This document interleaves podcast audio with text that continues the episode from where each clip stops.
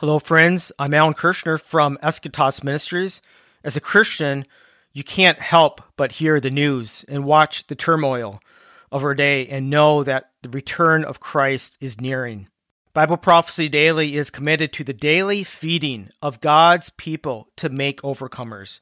But there is a material cost to this global outreach. Please consider committing to giving to Eschatos Ministries on a monthly basis. You can easily do so by clicking the support button in the corner at the podcast website at BibleProphecyDaily.com. We appreciate you and pray that God will bless and strengthen you. Thank you. You're listening to Bible Prophecy Daily, a weekday podcast where Bible prophecy matters and matters greatly.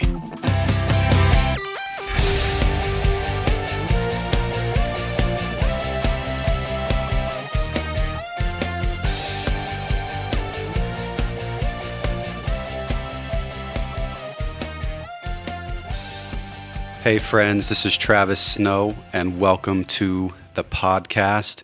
Today, I want to look at the question why are the nations drunk with rage against Israel and the Jewish people? By now, I am sure that we are all more than aware of the events, the heinous events that were carried out by Hamas terrorists in southern Israel on October 7th not only on a Sabbath day, but also on the last day of Sukkot, which is supposed to be the most joyous day on the biblical calendar. And though those events were, of course, shocking, I think for a lot of us, what has been equally, if not more shocking, has been the response of people all around the world to these atrocities, and in particular, the rise in anti Semitism, overt, explicit, unveiled anti Semitism that we have seen. College campuses have erupted with protests in support of Hamas and calls for violence against Jewish students and places of worship. Anti Semitism has reached levels in the West that have literally not been seen since the days of Nazi Germany. Multiple members of the United States Congress have doubled down on the false narrative that Israel is an oppressive, apartheid, and colonizing force practicing genocide against Palestinians, despite all proof to the contrary. And perhaps most disheartening of all, many Christian leaders, in response to these events, have taken this as an opportunity to broadcast their replacement theology which is closely tied to anti Semitism, which maintains that Israel and the Jewish people are no longer, in any sense, the chosen people of God. Uh, despite the Apostle Paul's clear rebuke to this type of theology in Romans 9 through 11. And for me, that's been one of the most surprising and discouraging aspects of all of this is that in a moment of uh, Jewish suffering that's unparalleled since the Holocaust, you've had more and more Christian leaders just saying, well, you know, remember the Jews aren't the chosen people and the church is the new Israel. And I mean, talk about a failure to discern the need of the moment and the reality and gravity of the moment, let alone a failure to discern proper or accurate uh, New Testament teaching. So, with all of this, we have to ask the question. I know a lot of us are asking this question what is the purpose of God in all of this? And how should we, as Christians and Messianic Jews, be thinking of these things within a biblical framework? And that's what I want to look at today. And I want to take as our primary point of departure uh, Zechariah chapter 12, uh, verses 2 to 3 we could look at the whole passage, but we'll focus in on these two uh, verses because I really think they help us understand how the nations will be increasingly responding to Israel in the days ahead and what we as believers need to be thinking through and preparing for. So this is, this is Zechariah chapter 12, starting in verse 2.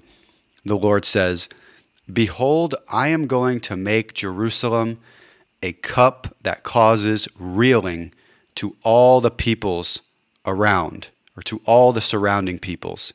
And when the siege is against Jerusalem, it will also be against Judah. It will come about in that day that I will make Jerusalem a heavy stone for all the peoples, and all who lift it will be severely injured, and all the nations of the earth will be gathered against it.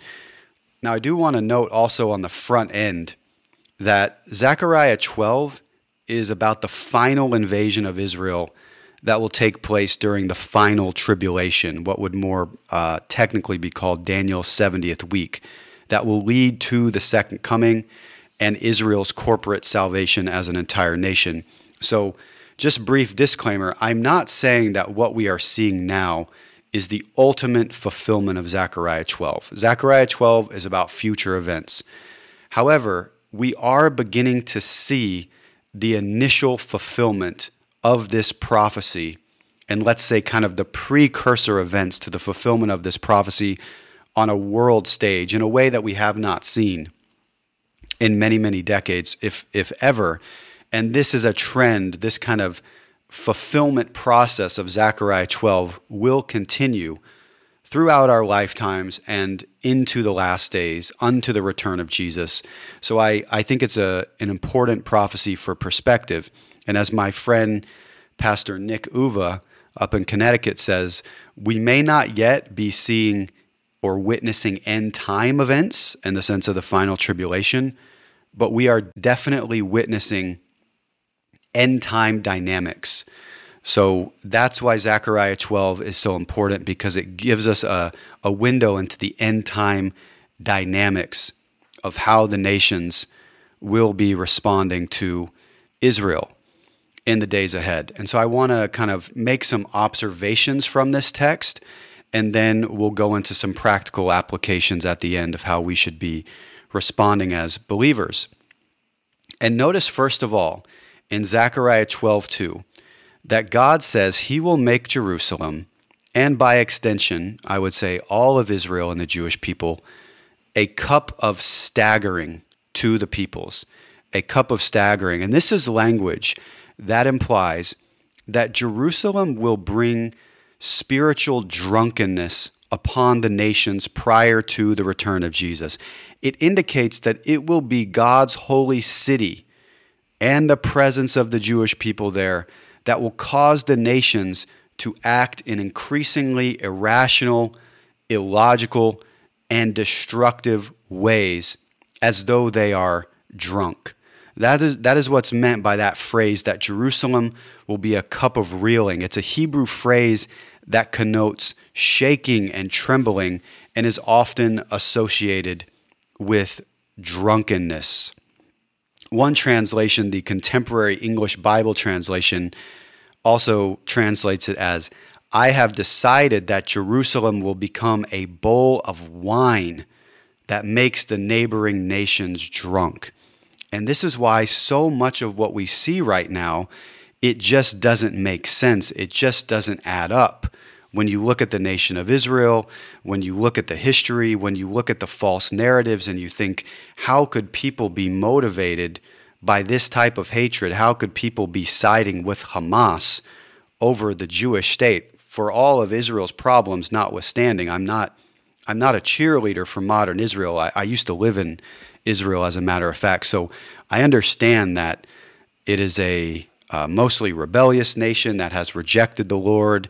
It's not, you know, paradise on earth or anything, but still, to, to fail to recognize God's purposes for the nation and to fail to see that there's no moral equivalency between Hamas and, and the Jewish people and the state of Israel. This is a form of deception and it's a form of drunkenness that is predicted in Scripture that will characterize the nations prior to the return of Jesus.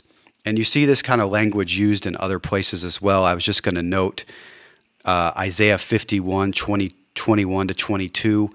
God actually is speaking of Israel there, and he says, I will make you drunk, but not with wine, because the cup of reeling or the chalice of his anger is in their hand.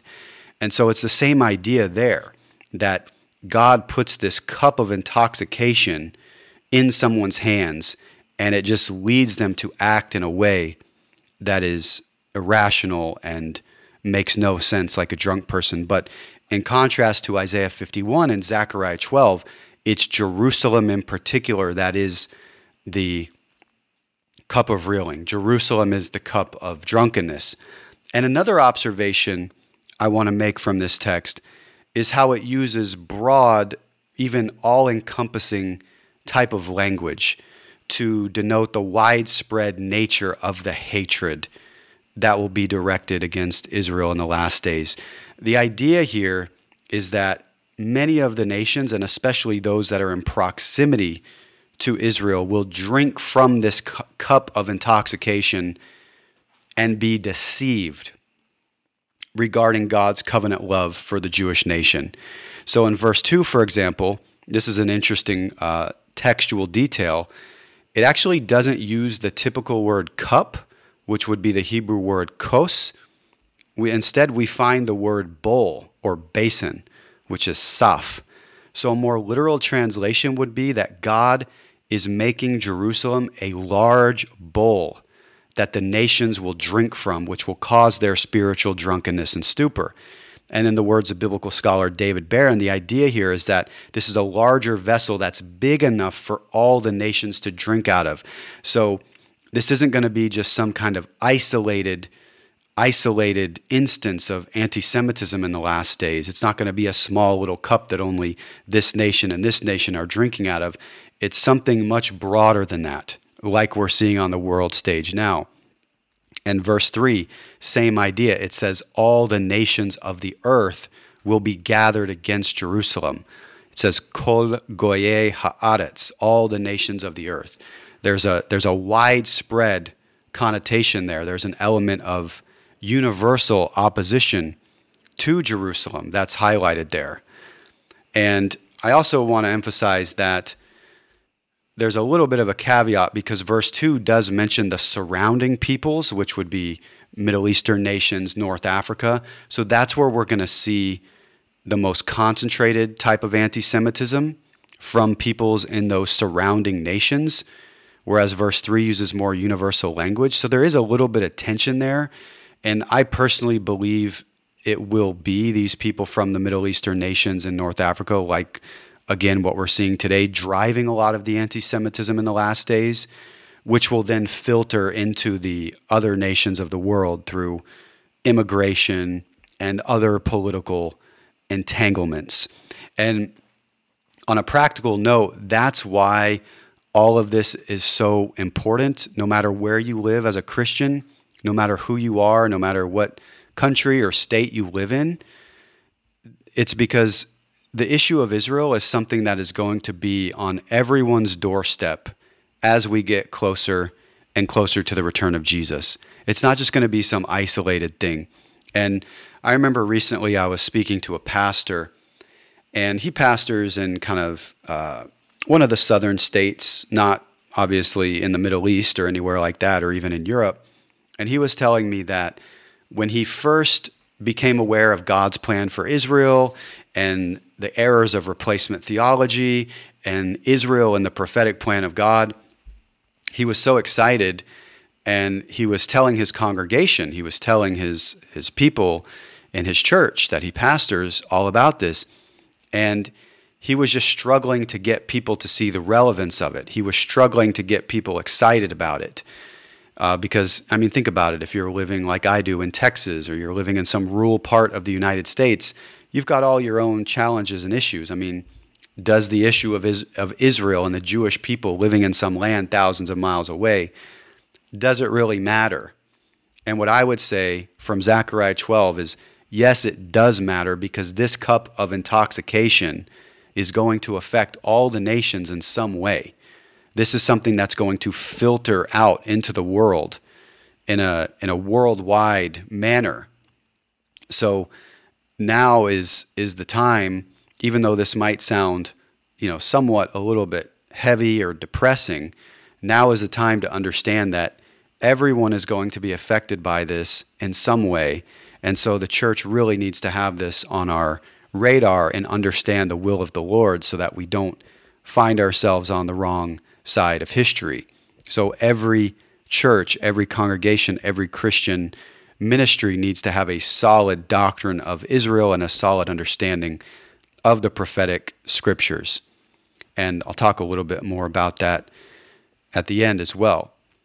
And then another observation I want to make from Zechariah 12 is notice how God says not only that Jerusalem will be a cup of intoxication, but he also says Jerusalem will be a heavy stone for all the peoples.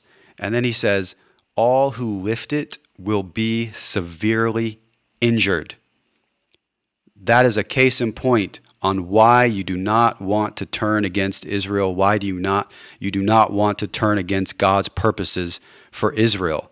This language indicates that it will be the nation's wicked hatred against Jerusalem and the Jewish people that will seal God's judgment upon them, both in the immediate future and when the Messiah returns. Jerusalem will be for them the source of a crippling injury because they have rejected the will of the Lord and his purposes for the nation of Israel and his chosen people. And the main idea here it's something analogous to what we see with Pharaoh, for example, in the book of Exodus, or to what we saw with Nazi Germany during World War II. When a person or a nation directs anti Semitic hatred against the Jews, that is actually a sign that God's judgment is already upon them. It is a sign that God has placed a cup of reeling in their hands. And even though they might carry out certain wicked schemes for a certain amount of time, God will give them over to worse and worse forms of delusion and evil.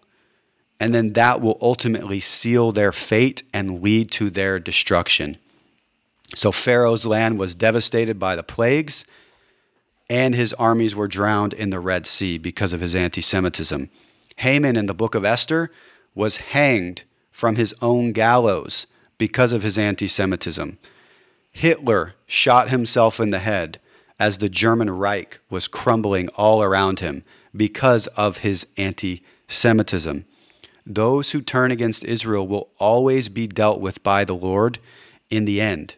And Zechariah makes clear here that Jerusalem is that heavy stone. So everything is is leading towards this and even though we have to bear the burden of it, everything is leading towards this that Jerusalem in the last days will be the heavy stone that will severely cripple and destroy the nations. And so, with these observations made from Zechariah 12 about this current moment and, and how I think this prophecy sheds light on what will be happening in the days ahead with Israel, I wanted to make just a few practical points about how the church should be responding to all of this.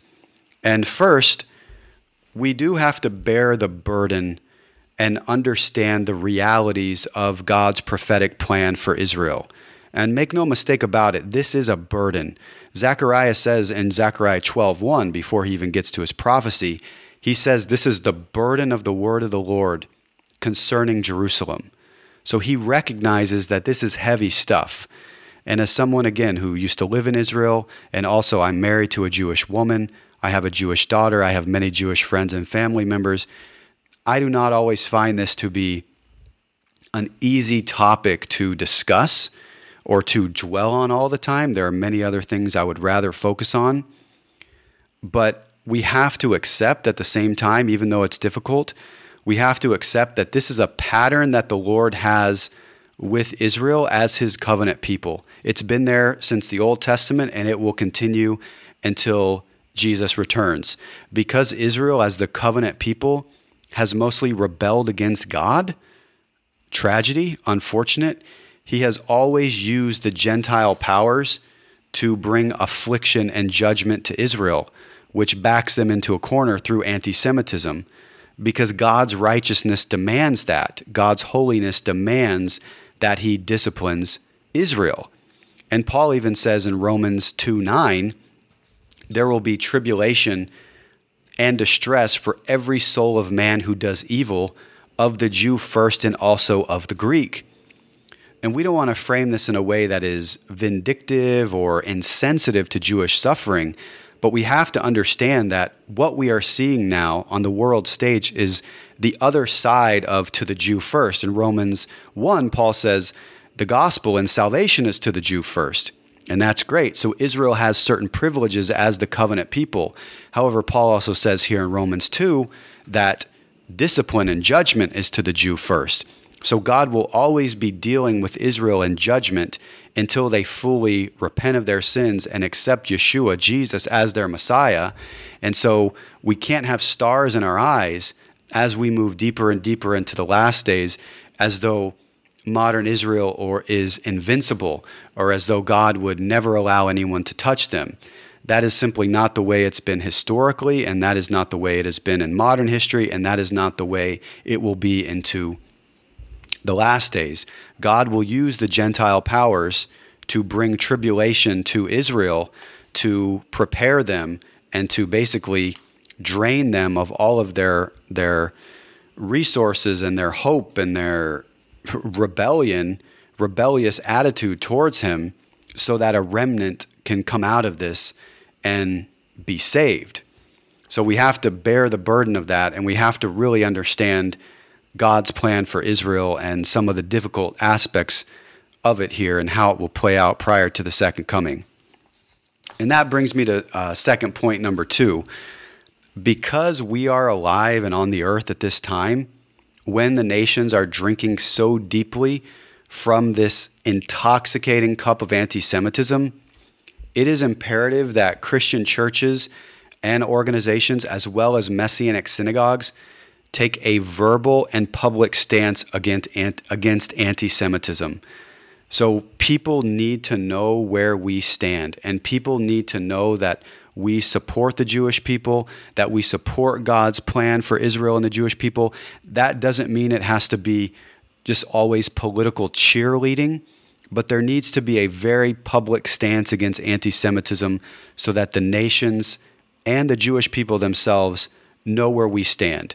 And as imperfect as modern Israel is, this cannot involve creating moral equivalencies between the modern state of Israel and the Palestinian leadership. Okay, this is not the hour for the the church to be kind of doing this both sides thing where yeah, you know, Israel's bad and the Palestinians are bad, so we can't really take a side. That to me represents a a lack of discernment and a lack of discerning the real heart of the issue and the heart of the matter. And again, it doesn't mean we have to put an Israeli flag outside every church building. Uh, but it does mean there should be public statements being made against anti Semitism. The church should be teaching now in this hour that Israel maintains a unique role in the plan of God as a unique covenant people. And if pastors lack the background in this area to understand or teach all of this, I'd recommend bringing in other qualified teachers and ministers who can teach on Israel's place in the ongoing drama of redemption history.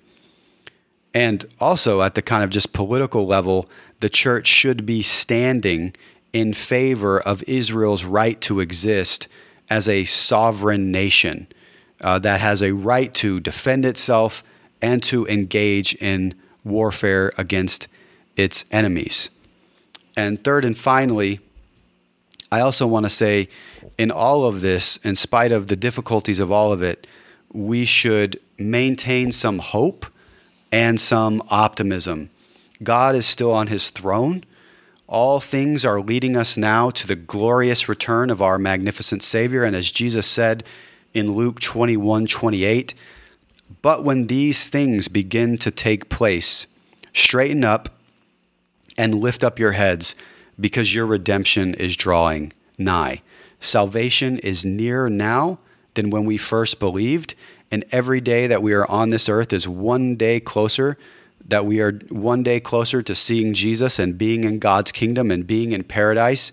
So we have to believe and we have to understand that the night will pass, that the day will dawn, and yes, there is work to do, and there will be suffering that we will be called to endure. But you have to know that you're on the right side of history, whatever difficulties may come You are the Daniels in this hour standing against the forces of Babylon.